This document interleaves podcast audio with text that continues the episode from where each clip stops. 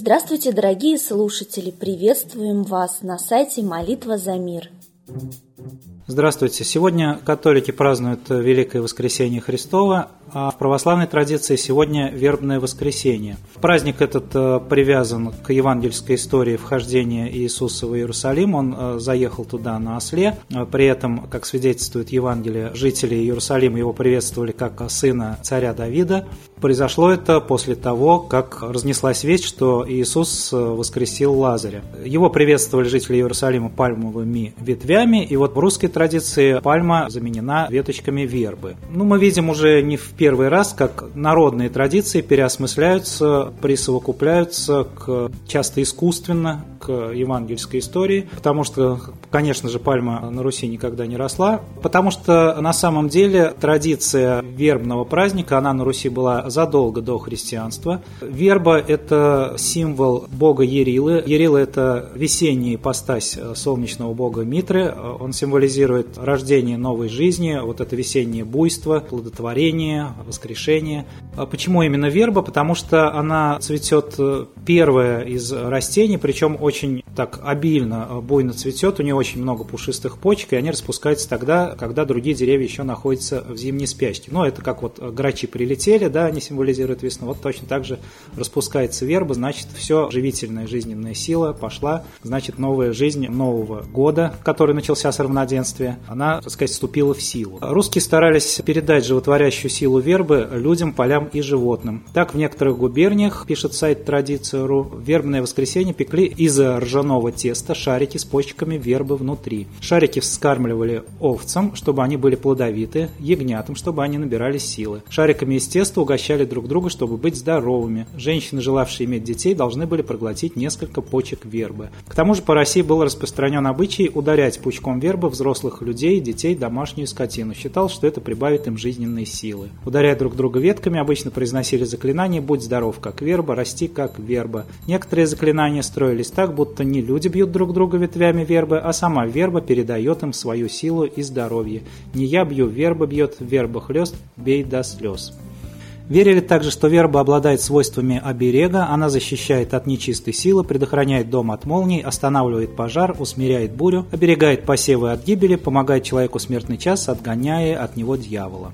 Еще раз повторю, что все вот эти свойства, которые верба получает в народном сознании, связаны с тем, что она напрямую связана, олицетворяет бога Ерилу, то есть это ипостась солнечного бога Митры. Конечно, вы можете соблюсти какие-то традиции, связанные с вербой, принести ее домой, может быть, что-то испечь, но самое главное, нужно помнить о солнце, которое дает нам жизненную силу, и о Боге, солнце, который нас, собственно, защищает, и который всю эту живительную силу передает и растениям, и животным, и людям. И давайте предохранять вот этой солнечной силой наш общий дом от молний, от э, других, от э, огня войны, от конфликтов, от э, всякой нечистой силы. Помните о солнце и э, молитесь за мир.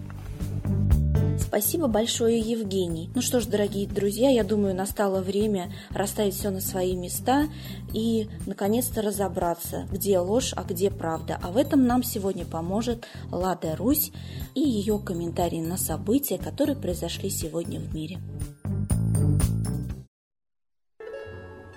Уважаемые россияне, уважаемые украинцы, нас опять продолжают спорить даже по поводу истории – Украинский парламент, украинское правительство, например, Яценюк, призвали Верховную Раду как можно скорее принять закон о декоммунизации Украины, запрете нацизма и коммунизма, приравнивая одно к другому. Нацизм – это идеология превосходства одной нации над другой. Коммунизм – это идеология социальной справедливости и равенства. То есть это две противоположные вещи. Другой вопрос, что коммунизм, кстати, как и христианство, присвоили себе люди, которые говорят от имени. И в Советском Союзе присваивали себе абсолютную власть. Но идеология коммунизма для рядовых коммунистов – это действительно смысл жизни, достижение социального равенства, справедливости, братства, а не убийства, как в фашизме. И что скажут коммунисты, ведь они очень сильны в Украине. Их не спрашивают, их будут преследовать. Это очень далеко от демократии.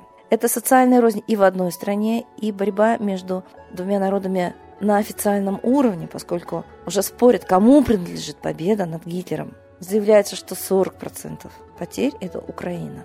Наверное, все-таки Добрый мир лучше худой ссоры. Зачем мы позволяем властям вот так вот остро выступать, обвинять, ущемлять, возбуждать взаимную вражду, ссорить народы? На самом деле оба народа плечом к плечу стояли против Гитлера. Кто больше, это абсурд выяснять. Оба народа героические, оба славяне. Зачем их ссорить? И самое главное, в составе СССР Украина была по факту очень мощной республикой, а стала очень нищей страной, потому что когда отделилась, у нее все ликвидировали. По факту были предприятия очень мощные, военно-промышленного комплекса, в том числе по выпуску ракетного вооружения, большегрузных транспортных самолетов и танков, развитое сельское хозяйство, наука, фундаментальная система образования. Где все это сейчас? Это все разрушено. И в Украине, и в России. Разрушено одной и той же силой, которая разрушила Советский Союз тремя президентами Украины, Белоруссии и РСФСР, что больше Союза социалистических республик нет. У народа не спросили, а когда спрашивали и был референдум, подавляющее большинство всех советских граждан было за сохранение Советского Союза, потому что это было социальное равенство, не просто на бумаге, а в жизни. Очень многие, я в том числе, помнят, как мы жили. Бесплатно учились и высшее образование, и аспирантура, и наука поддерживалась государством. Великолепные передовые достижения в мире. Сейчас ученые нищие, разъехались по другим странам. Это тоже факт. Давайте фактами уже мыслить, ну фактами. Не знает страна фактов, не знает Украина фактов. Украина забыла, насколько она была богата. А когда разрушили Советский Союз, я была в Киеве, пустые прилавки магазинов и нищета, и еще ставили буржуйки отапливать свои квартиры. Это яркий факт, что вместе мы богатые, а врозь мы нищие. И нас продолжают разъединять, добивать те, кто позарился на нашей территории и ресурсы. Они нас ссорят. Власти Америки, власти Европы тянут к себе Украину и делают ее абсолютно нищей. Куда привела вся эта борьба? К абсолютной нищете и угрозе уже входа танков на всю территорию Украины. Пойдет НАТО через Украину на Россию, Украине не поздоровит. И все равно продолжают возбуждать такую ненависть, чтобы люди в запале согласились вообще на все.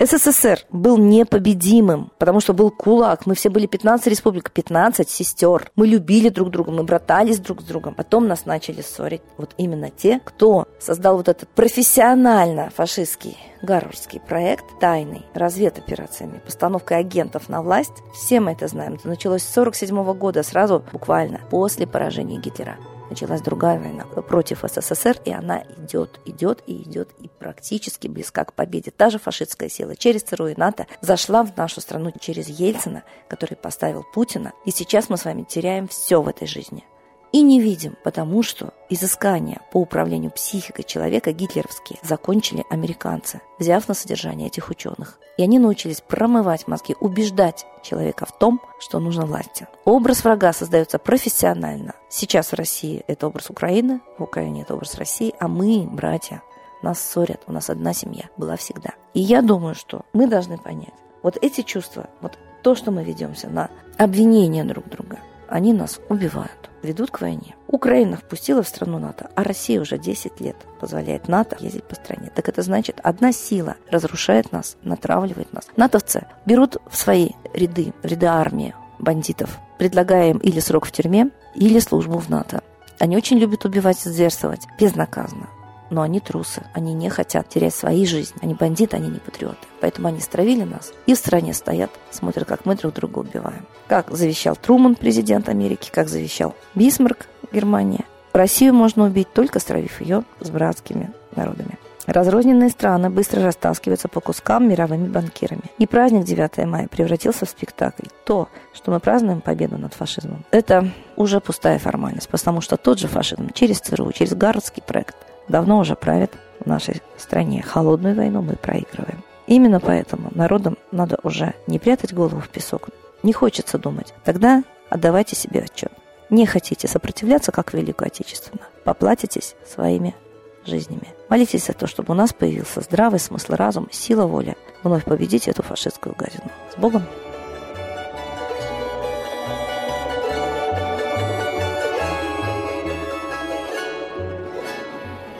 Спасибо большое, Ладе Русь. А сейчас торжественный момент. Единая молитва за мир.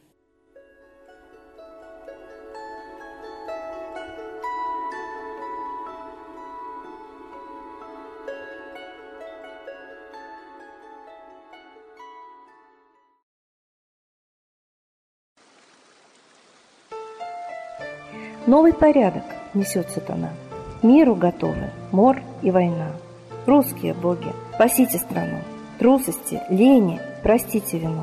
Митра родителем был нам небесным, Стал он Майтреей великим, известным. Слышит он русского люда мольбу, Помощь нам шлет, коль идем на борьбу. Владыка Майтрея, нам помощь пошли, Погибель убрать от планеты Земли. Твои легионы пошли нам с небес. Народы с мольбой ожидают чудес. Господи, разум народам верни. Вновь наступили тяжелые дни. Снова войска на готове стоят. Снова на смерть посылают солдат. Брат поднимается снова на брата. Мы в эгоизме и лжи виноваты. Верим предателям рода людского. Мир наш над пропастью гибели снова. Полный, тотальный контроль наступает. Карта раба нас свобода лишает. Просим о помощи, молим о чуде, чтобы прозрели и выжили людям.